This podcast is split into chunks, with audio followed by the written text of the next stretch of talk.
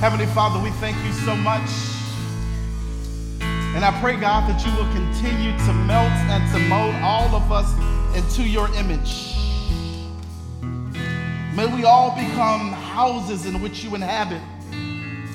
Holy Spirit, that you may do your work. God, that you will use us as a tool to reach those who are like those who don't know you. And God,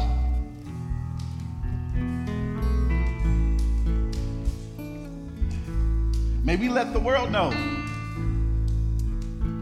that we too are patients in your hospital. And that we only gather, Lord, not because we've got it all together, we gather because we don't. And because we are in need of a Savior who can shape us, who can mold us, who can bring us into new life, God. May that be birthed in our hearts. May people see us as we press towards you, God. Now I pray that the words of my mouth and the meditation of my heart, God, I pray that it will be acceptable in your sight. For God, you are our strength and our Redeemer. We love you, Lord, and it's in your name we pray. Amen. Amen. Do me a favor. Let's give the Lord a hand clap of praise this morning. Yeah. This morning we continue in our series called The Hospital. And, um, and I don't know about you, but I, I, truly believe that this place is exactly that, that we, we come here for healing, uh, for, for the sickness of our souls, and so that God and the Holy Spirit can do a work on the inside of us. That's, that is part of the reason why we gather. And so, one more time, if you could bring up that, that memory verse and let us, let us collectively read that together. And here, here's the thing this, this is to be read because when, when Jeremiah penned this, there, there's a little bit of sarcasm here. There, he's, he's not reading this as though he's truly asking the question. You, you read this as though you know the answer to the question, but you're asking it rhetorically, hoping that people hear what you're truly asking, that you know the answer to the question in which you're asking. So think about that as we read it together. Come on, let's read it. One, two, ready, go. Is there no medicine in Gilead? Is there no physician there? Why is there no healing for the wounds of my people. And the reality is, Jeremiah knew in this season where he uh, was dealing with the remnant that was left in Judah as the Babylonians had captured uh, the land, he knew that there was a physician. He knew that there was medicine, that there was healing for the wounds of the people, and he knew that it came through no one else but Jehovah God. That's, that's what we know together as a family, that there is healing. And this series, what we're doing is we are sharing ways in which we can approach that, uh, that healing inside of our own lives. Today, uh, my assignment is to talk about, we're going into different units of the hospital. Today, we're going into the neurological unit. We're going to deal with the mind. The mind's a tricky place, isn't it? Yeah, man. I mean, there, there, there, are, there are words, man, that we say or thoughts that we have. And no matter how hard we try, have you ever tried to not think about something? Anybody ever tried to do that? Yes. And what happens? The thing that you don't try to think about, you can't get out of your mind, right? I mean, it is a very tricky thing. I, I'm always reminded of this when I fast. When I fast, I wake up in the morning and I pray. I ask God for strength, and I ask God, please don't let me think about food today. Just please. And for some reason, things that I wouldn't ordinarily, I told you all my struggles with Mexican food before. And, uh, and I don't really particularly like one of the chain restaurants. I'm not going to say it. I don't like it at all. But center, just a center. He's a center. Uh, but for some reason, when I fast, I want it. Like I never want to eat that. But for some reason, I'll see a commercial and I will crave that. The mind, the mind is a tricky place, right? And, and sometimes you just don't even know how do you deal with what's going on inside of your mind. I thought about a story, man, I, I heard about years ago in school that in, in World War I, the uh, British uh, war ministry uh, sent a message to some of their outposts, and it simply said this War has broke out. Uh, please, where you are, arrest all of the alien forces where you are. And so one of the outposts reported back and it said, uh, We've got your message. Uh, we've arrested 10 Germans, six Belgians, two Austrians, and one American. Please advise who we're at war with. I feel like that's the case, though, when it comes to the mind. Yes. Who, who, who are we at war with? Who are you at war with? I think oftentimes there are, there are four, four, four, four groups, four people, essentially, that we struggle when you're talking about the mind, trying to determine who are we at war with. The, the most obvious low hanging fruit is whomever has offended you, right? That, like that's one of the first first persons in your mind. The, the second one is, well, then is it me? Right? Right? The third one is, is it the enemy? Is the devil working? Is the devil busy? The fourth one we oftentimes don't go to. Is it God testing me? Who are we at war with? Who am I battling in my mind? Sisters and brothers, here's one of the things I want to be very open with you today as we dive into this message. Whether or not you know it, we are right now in this very moment, you are in a period of spiritual warfare. And that warfare is not glamorized by Hollywood. There are no angels and demons fighting like Constantine. It's not magical in that sense. The war that's taking place right now spiritually happens on the inside of you, oftentimes inside of your mind. It's in your mind. That's why it's always good to ask a question whenever you are wrestling with something what are the spiritual implications of this moment? Is there something that is going on spiritually that I am not aware of so that I can stop trying to fight something spiritual in my flesh? Right. Yeah, which is where we oftentimes go and how we wrestle within this. The tendency, man, in, in our world today, because we are hyper intellectuals, yes. is we begin to put together ways in which we can defeat whatever challenge that we are experiencing in our minds and we can get on the offensive and attack. And so, what we do then is we immediately start going and looking for the ways in which we can defend ourselves against whomever we or whatever we perceive the attack is coming from. A number of ways that we do so within this culture. We'll, we'll, we'll get subtle, snarky, and sharp comments. We'll make long postings on the internet so that people can see our pain and what we're experiencing experiencing. There's a number of ways. We do so in the flesh without oftentimes questioning what are the spiritual implications of this moment. Is there something that God is teaching me? Is the enemy coming up against me? And perhaps God or the enemy is using someone to come up against me. What I love about this is that this isn't new.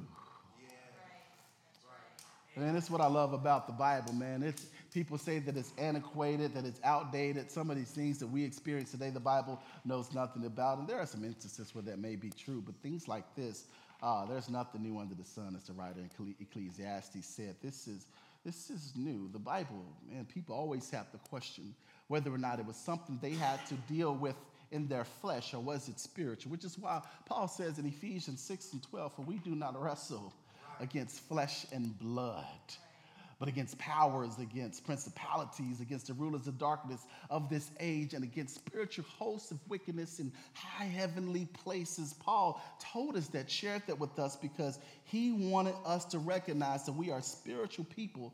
And sometimes in the secular world in which we live, we have to question as to whether or not the moment that we are experiencing is a flesh one or is it a spiritual one. And as spiritual people, one of the first things we ought to do is question what is it that God is trying to teach? What is happening in the spirit and be able to deal with that in the spirit?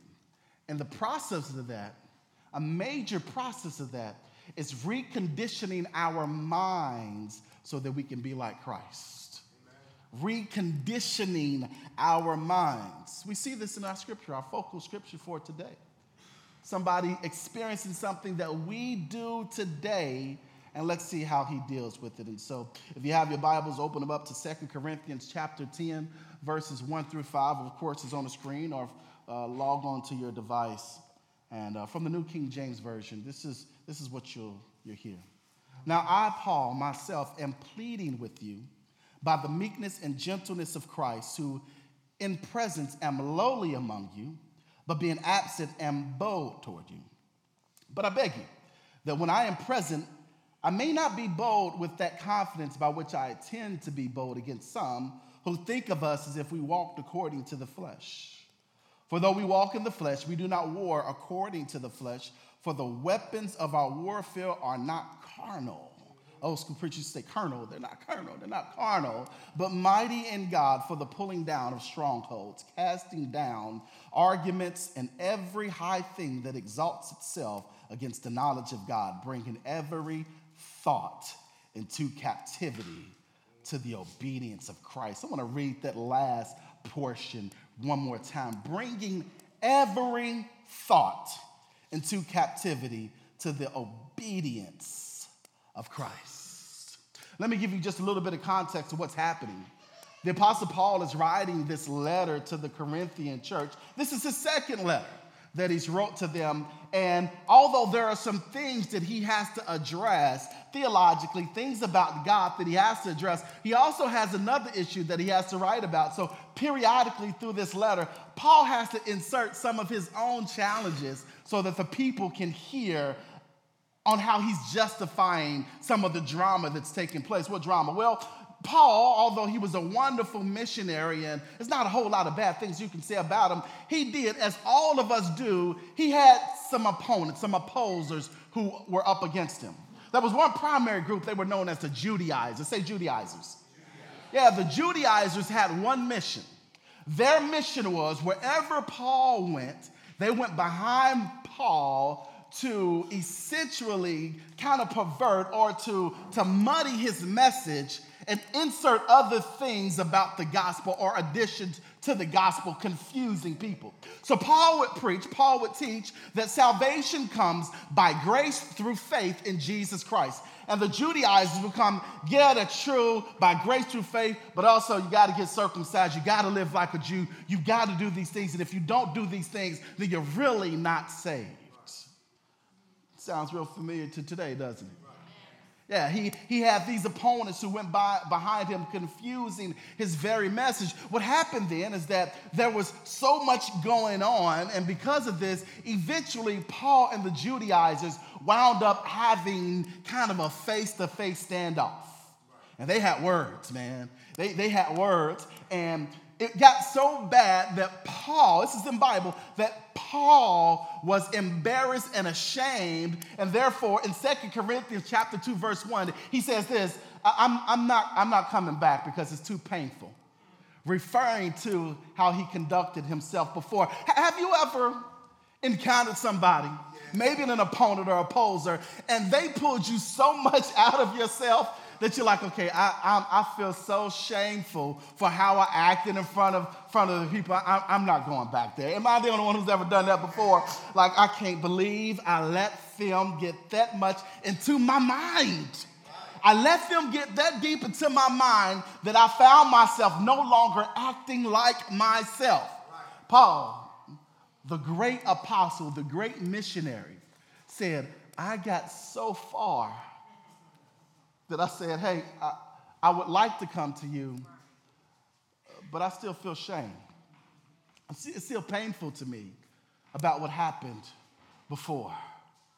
So Paul, Paul has this thing, and he's he's currently trying to work this thing through. And so what happens then is it's not necessarily the challenge with Paul, the fact of what the Judaizers done before, and the biggest issue that he's addressing right here in chapter 10 isn't even the moment where he regretted his behavior that the reason why he cannot come. The issue that he's dealing with here is the accusations that are coming from his opposers. Listen to, to what he says. Listen to these words in, in verse 1. It says, Now I, Paul, myself, am pleading with you by the meekness and gentleness of Christ, who in presence am lowly among you, but being absent am bold towards you. Here's why, why he has to word it like that, what he's talking about. One of the claims that the Judaizers made is check this out, we, we know this today. They said, Paul is real tough on Facebook. I mean, man, he man, he says everything online, man. He's he's real hard, but then when you see him, he ain't got all that to say. Yeah, he's man, because in First Corinthians, if you read First Corinthians, First Corinthians is a convicting book to read. And so Paul was real harsh in First Corinthians. And so the Judaizers got word and wind, and they were able to hear the message and the words that Paul wrote in First Corinthians. And so they come back and say, Well, how come Paul wasn't that tough when he was in person? But he posted, and Paul, Paul did go in in 1 Corinthians. I mean, it would be the equivalent of not only a post, but you tag the people that you got a problem with. And this person right here, who ain't all that, where people can click and see their profiles and all, like Paul really went in in 1 Corinthians. So the Judaizers said, he didn't do all that when he was here. The problem for Paul isn't the fact that he was bold in his letter or that he was meek and gentle as he's saying right here in person. The problem that Paul is having is not that, it's the fact that they are attacking his character. And he was okay until they attack his character, until they started making accusations suggesting that Paul is essentially being fake. You ever had those moments with people? They don't even know you. They've had one or two little small interactions with you. Maybe they saw you in not the best of moments, but all of a sudden they act like they know everything about you. And it's not even the fact that they act like they know everything about you, it's the fact that they begin telling people what they think they know about you. And so they begin spreading them around, and it goes back to what hip hop in the 90s used to say assassinating your character just going around and spreading a whole lot of false lies and untruths, and they don't even know you. And so Paul's writing in, in 2 Corinthians chapter 10, essentially his words right here are, I could be the person that they said that I am, but because of the meekness and the gentleness that comes from me being in Christ, I ain't even gonna act a fool right now. I, am I'm, I'm not even gonna go there. I'm, I'm gonna condition myself well. I'm gonna make sure that I hold myself up the way that I am.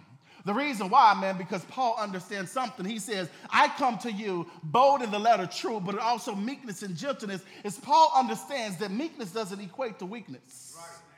You, they may think in attacking him his identity and saying he is weak, but what Paul knows is weak, uh, meekness is actually power under control. Right. I could be exactly who you say that I am, but I don't have to. And what I don't have to do is allow you to control me. Paul is wrestling with these things as he's trying to figure out what does he do? How does he address some of these issues here? And Paul begins to have this dialogue with his people because he needs them to understand what it means to do so. But there's also this reality, though, because Paul even confesses to it that there's a partial truth to the claim of the Judaizers. They didn't, they didn't completely lie. They just blew the moment out of proportion. The reality was that Paul was bold in his first letter. And he was not so bold or as bold in person. That's the truth. They attacked his character and made it seem as though that was him being fake, but in all actuality, there's some truth there. And sometimes your opposers will take a small little snippet of truth and blow it up into something else so that they can contribute to whatever tearing down of you that they are trying to do. Paul, Paul's like, yeah, this is true. There, there, there's, a, there's a little bit of truth there. But there's also the reality that Paul had to be bold to the Corinthian church. You ever read First Corinthians?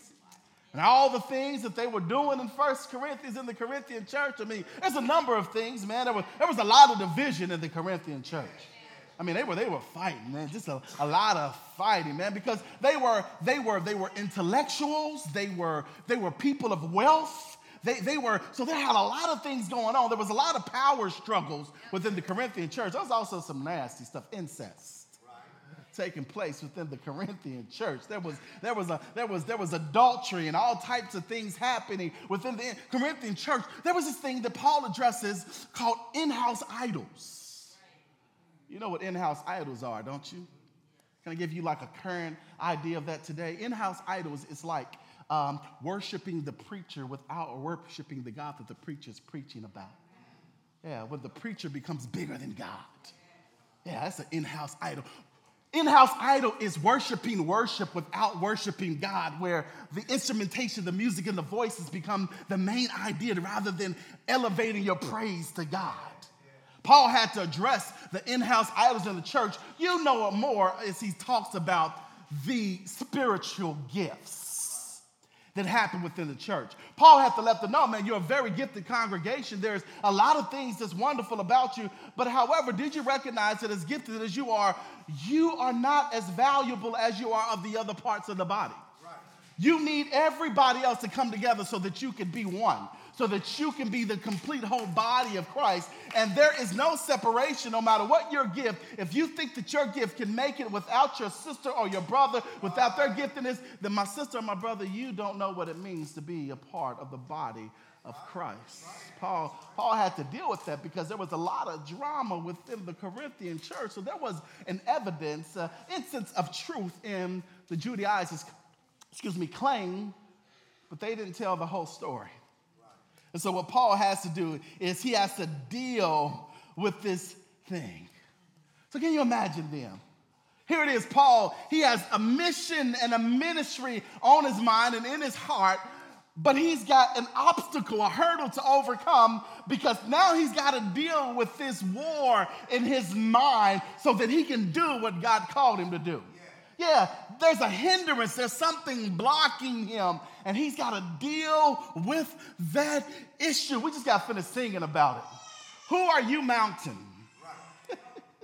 Not to move when God says there's some things, there's some problems because there are some spaces, some places that God has called you to. There are some things that you are supposed to be doing, but you're dealing with the movie in your mind that comes from whatever obstacle maybe somebody has become for you. You got to wrestle with that. Paul's having to wrestle with that. How do I be faithful to my call? And I still got to deal with this war that's happening on the inside of my head. Check this out. Paul, Paul's, Paul's trying to figure out, I really need to come and do a work. But because I embarrass myself and I'm ashamed of my behavior, I really can't come. But maybe if I come, maybe if I come, I can really deal in the right spirit and they can see my heart. But there's always going to be some people who go listen to the Judaizers and they're going to listen to them and they're going to think that they're telling the truth. So maybe if I go and I write a letter to them first and they understand where I was coming from, have you ever worked yourself up so much before doing something? You get so stressed out, you're like, I just ain't going. I just, I just, I'm just not gonna do it. I just, I, I, I can't. I can't deal with them, and I, I, can't, I can't go there. You know, you, you, you work yourself up so much, you're stressed out, and then you get there, and you're like, oh, it, it, it wasn't all that bad after all. I just, I just worked myself up to a frenzy. Have you ever? Maybe this is just me because I, I need Jesus a lot. Um, have you ever thought about somebody? You know those movies at times when when people really push those buttons and you ever seen where the person does something to the person who pushed their buttons? I mean, they, like cut their head off or something. And, and then they flash back and it was just a thought in their mind. Am I the only person who does that in real life? We're like, man, and maybe I don't like literally cut their head off in my mind, but maybe I really say some things because I got a real sharp tongue, y'all. And there are some times, man, where I can preemptively think about the strike that I'm going to say, how I'm going to tear you down, and how creatively, and I can do it without cussing. I can say it in a manner that you won't even know that you got cut. And oftentimes I go into space where people have pressed my buttons, and as I see them, I'm thinking about all the things that I wish I could say out loud. And then by the time I hug and I smile and I look at him like, you just don't know what I just said to you. You just, you just don't know.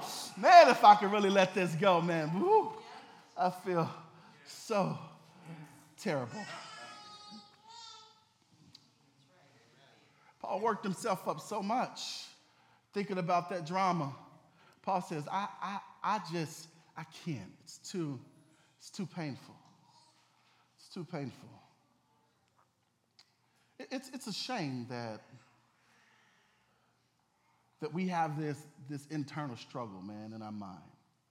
But Paul says we need to recognize that this is, this is spiritual warfare. that's happening.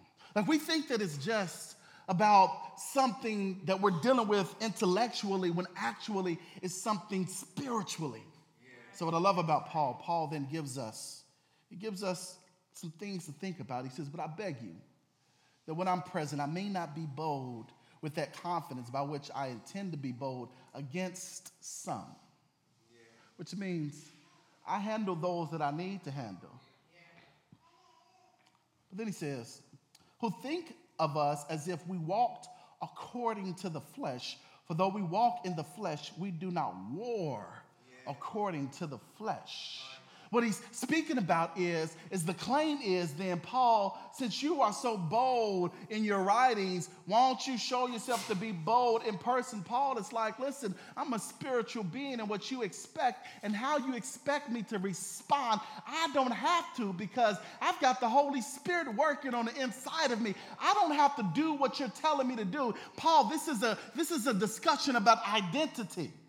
Paul is clearly certain of who he is. And what he's writing about is I don't have to let what you think about me define me. I know who I am. And if I respond according to how you expect me to respond, then I've just now given you power over my life. But then Paul says, For though we walk in the flesh, we do not war according to the flesh. For the weapons of our warfare are not carnal but mighty in God for the pulling down of strongholds, casting down arguments, and every high thing that exhausts itself against the knowledge of God. I think that one of the things that Paul's trying to communicate here is this is that he recognizes that although the attacks are coming from a specific people group, he also recognizes that there's another enemy at work. So when he's talking about the weapons of our warfare are not carnal and not acting out in the flesh. What Paul is saying then is I also know where the attack is really coming from. Which basically means this sometimes what someone is doing or what's coming through someone isn't really coming from that someone. Does that make sense? Sometimes what is coming through someone isn't necessarily coming from them. And what Paul is recognizing then is rather than me addressing what's coming through you, I'm going to address where it comes from because I know this is a spiritual battle. I know that the weapons and I know that I can't operate in the flesh. This isn't a carnal battle, it's a spiritual battle. So I'm going to do spiritual warfare in order for me to make it through this moment right here. Paul, Paul learns this from Jesus. I don't know if you remember, man, when Jesus had his disciples gathered around him, and he asked a couple of questions. One of the questions he asked, he says, um, Whom do men say that I am? And they say, man, some say Elijah, some say uh, John the Baptist or one of the prophets. And Jesus asked a second question. He says, Well, whom do you say I am? And you remember Peter. Peter spoke up and says, For you are God's Messiah, the Son of the living God. Jesus looks at Simon and says, Simon, son of John, flesh and blood did not reveal to you, but that came strictly from the heart of God. Yeah, remember that? Fast forward just a little bit in that conversation. Remember Peter's testimony. Jesus said, Man, you've clearly been listening to God. That's the only way you could have professed what you did. Fast forward just a little bit further, and what happens in the conversation, Jesus begins to share with them about the struggle, the battle that he's about to encounter. He says, I'm about to go lay down my life. I'm about to go suffer for the sins of humanity, and I will die. The same Peter who professed about who Jesus is then speaks up and says, Lord, yeah, my fact, he even pulls Jesus to the side. Says, Lord, I, I, I forbid it. I will not permit you to do that. And Jesus says, Get behind me, Satan. Wait a minute, Jesus. Just a moment ago, Peter was speaking the heart of God. And now, this next moment, you're calling Peter Satan? No, you missed it. Jesus isn't calling Peter Satan. Jesus is speaking to what's speaking through Peter at that time. He recognizes that at this moment, what the enemy does not want is for Jesus to do the work that he came to do. So rather than calling Peter out or calling Peter something, Jesus speaks to the enemy working through his friend Peter.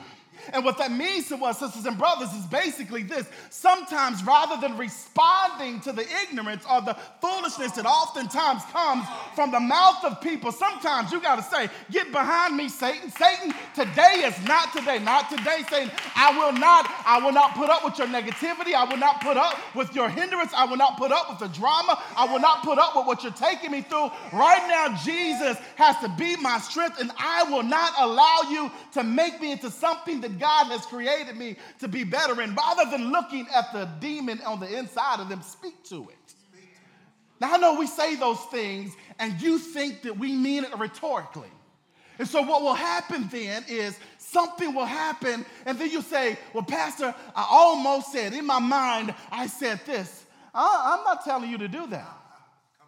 I'm telling you that sometimes you physically got to speak and got to say, Now, say not today. Like, matter of fact, come on, because y'all think I'm joking. On the count of three, let's say it right now. Just say not today, say it. I just want to hear you say it. One, two, three, say it. I mean, sometimes you've got to speak and you've got to be authentic to what God is calling for you. And if you're going to work through that moment, you cannot allow the enemy to make you into something that you are not. And you've got to call him out. Speak to what's speaking through. Whatever moment, whatever environment, whatever person, speak to the enemy and let him know that God's got you. And so, they, they have this conversation, and Paul, Paul recognizes that this isn't a carnal fight, but he gives us a couple of quick things, and then I'll take my seat that we need to recognize that since our, our warfare is spiritual, Paul says, then our war gear has to be spiritual as well. Since this is a, a spiritual battle, I can't, I can't fight my spiritual battle in the flesh. So rather than me responding fleshly the way that I ordinarily was, I've got to figure out what to do in the spirit. And so Paul says, here's, here's what you can do. One of the first things that you can do is you got to recognize, man, that you've got divine power to tear down strongholds. Listen, he says, Our weapons of warfare are not carnal, but mighty in God for pulling down strongholds. What's, what's a stronghold? Well, it's, it's, it's not confusing, it's literally what it said. It's some things, man, that have a hold of you. Some things that you just can't seem to get beyond, to, to get over. There's some things that you've been struggling with for the last 5, 10, 15, 20 plus years. There are people, man, who still have a hold on your heart, have a hold on your mind, and you can't let it go. You can't get over it. Paul says if you recognize that this is a spiritual battle, the thing that you can't get over, you'll be able to tear that thing down. How many of you all got some things that you need to tear down?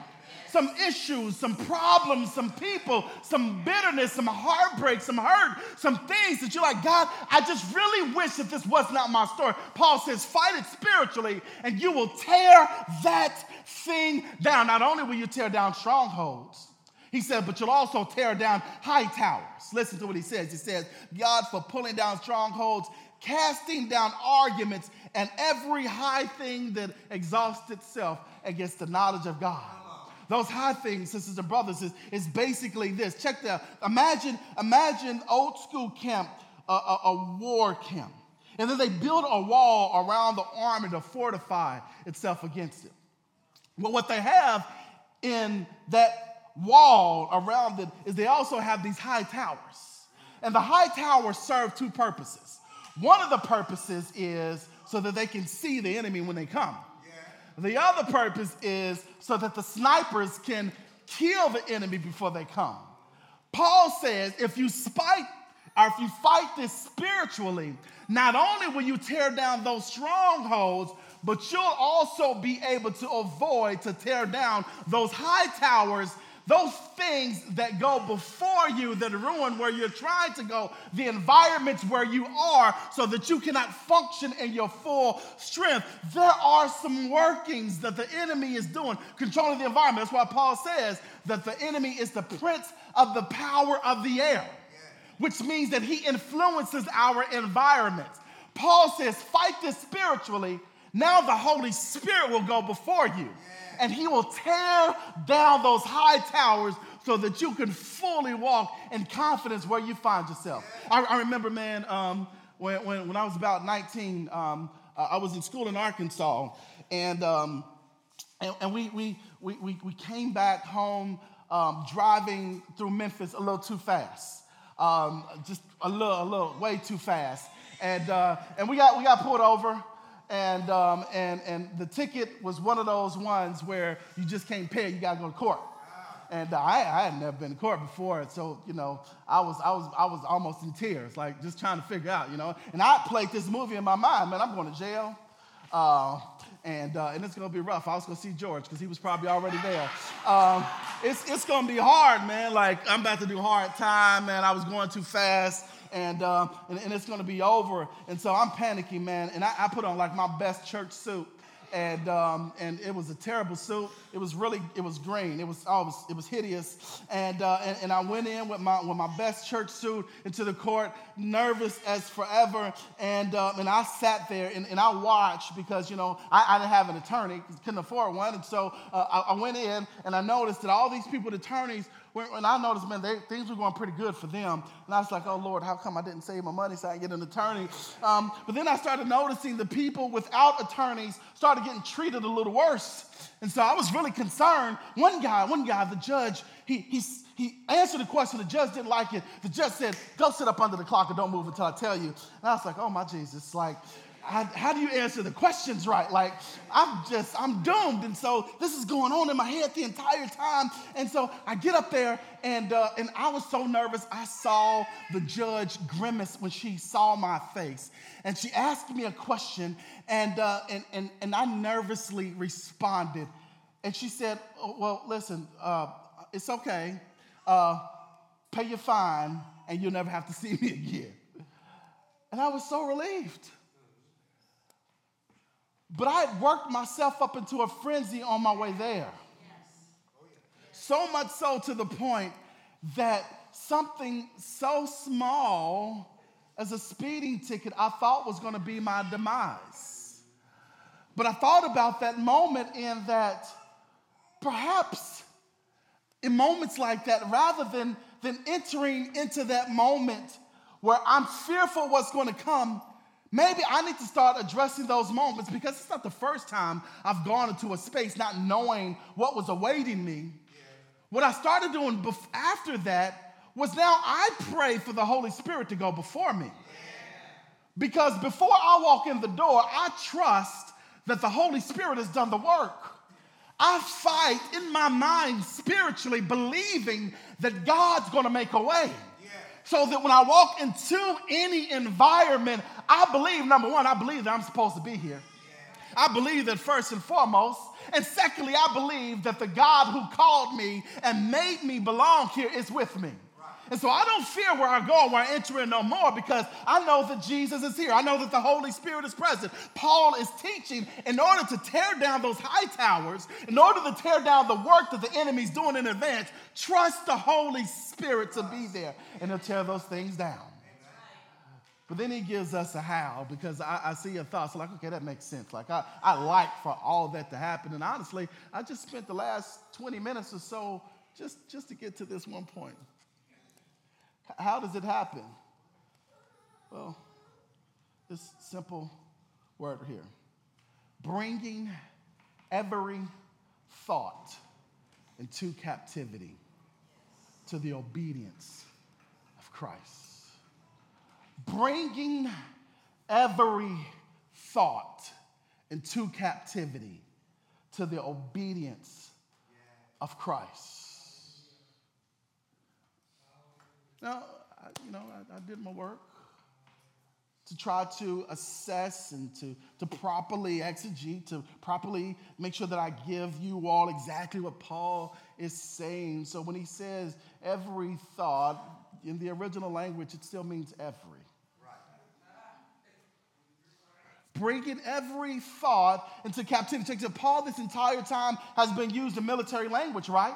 Strongholds that, that's the fortified city high tower that is the that is the tower. He's been using military language and for the work that we've got to do paul has used the military language. We've got to bring it into captivity which means as that movie those thoughts are playing in your mind I know I said, and I mean it still, that you've got to speak to the enemy, speaking and working through people and situations, but you also got to speak to the enemy working in your mind. And so Paul says that we bring every thought into captivity, which means then that when the thought arises, one of the first things you do is you say, In the name of Jesus. God, I trust you, and God, I need you to help me so that this thought will not be my reality, so this thought will not take me captive. God, I need you to help me to take this thought captive because I want to have joy. I want to be happy. I want to be able to function in my right mind. I do not want my mind to continue to play tricks on me. I want to experience the moment that I'm supposed to. So, right now, in the name of Jesus, free me from this annoying, cruel, and and mean and unnecessary thought that is hindering me from being the fullness of whom I'm supposed to be. He says, Bring every thought, make it hostage, and speak the word of God into that thought.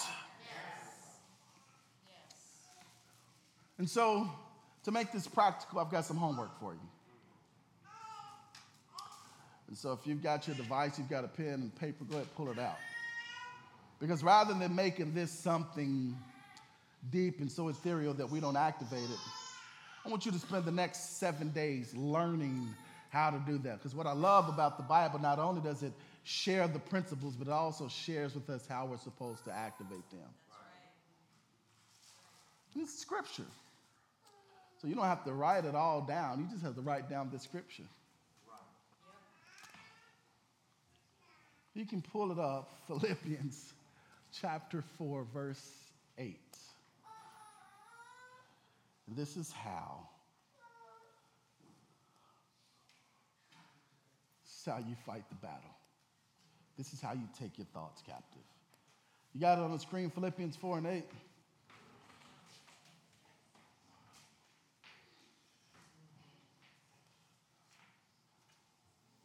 For the next seven days, every day that you wake up, and before you go to bed, this is what I want you all to do. Finally, my brothers and sisters, whatever things are true, whatever things are noble, whatever things are just, whatever things are pure, whatever things are lovely, whatever things are of good report, if there is any virtue and if there is anything praiseworthy, meditate on these things. Finally, it's how you take it into captivity. Every day, think about what's true because the devil is a liar and he is the author of lies. So you've got to make sure that you speak about the things that are true, whatever things are honorable Look for the good in situations, whatever things are just. Righteousness, right? Whatever you see justice, wherever you see things happening well, the things that are pure, the things that are lovely, stop for a moment and recognize the beauty in God's creation. Because much of what's around us that surround us only highlights the negativity. That's one of the reasons why this is what I activate. I, I, why I don't do social media. Because for me, I can't separate it because when I open social media, I see more negativity than I see positivity. I don't, I don't, I don't do it. And I, I don't watch the news like I used to. Because I try to ingest the things that are good. And I surround myself around positive people. I want, I want people who, who can see the good in our world. And so that's a part of my process. Whatever is commendable, if there is any excellence, if there is anything worthy of praise, think about these things every morning when you wake up and every night before you go to bed. For the next seven days, I want you to read this and not just read it, I want you to journal about it. So, what you're going to do then in the morning, as you know what your day for the most part is going to encompass, you're going to claim the things that's going to happen in the day that are going to be noble, that are going to be just, that are going to be pure and lovely, the things that are going to be praiseworthy of good report. You're going to claim that in advance. You're going to say, man, when I go to work this morning, there's going to be something just. There's going to be something commendable. There's going to be something praiseworthy. I'm going to have a good interaction. I'm going to have a good day. I'm going to encounter some good people. You're going to do that in advance. And then when you get home, before you lay down, you're going to write, Thank you, Jesus. For today I saw this that was noble. Thank you, Father, for today I saw justice here. Thank you, Lord, that I saw this and it was pure. Thank you, Lord, that I saw this. It was beautiful and it was lovely. Thank you, Lord, because this put a praise on the inside of my heart and you're going to write those things down. And for the next seven days, we're going to take those thoughts captive. And I want to know after that how you feel. Like, I, I want to hear the testimonies about how your day went. When you woke up before you exited the doors expecting something great. And then when you went to bed at night, rather than ingesting something negative, you ingested something positive that gave you life. You got that? Philippians 4 and 8 an expectation before you leave, and before you go to bed at night, in conclusion, before you shut your eyes. Y'all with me on that? Who's with me? Who's with me? Who's going who's gonna join me? I'm going to do it myself. And so I, I, want us to do, man, just let's share together on Facebook, or if you want to text me personally and share a story, something that you believe as a result of it, I love to hear. But I want us to actively begin to pursue this so that we can watch God move in our hearts and in our minds. Amen? Amen. Amen. Come on, let's stand to our feet.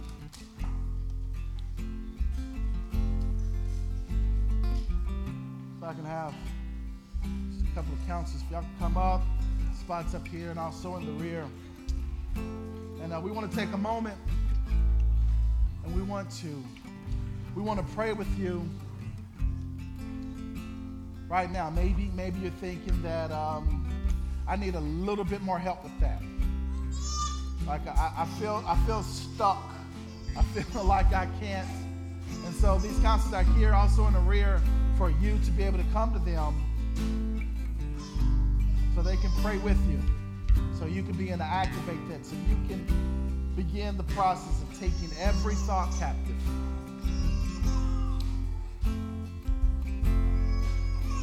So I'm going to pray first. And then, even before I conclude, you can move. Let us pray. God, we thank you.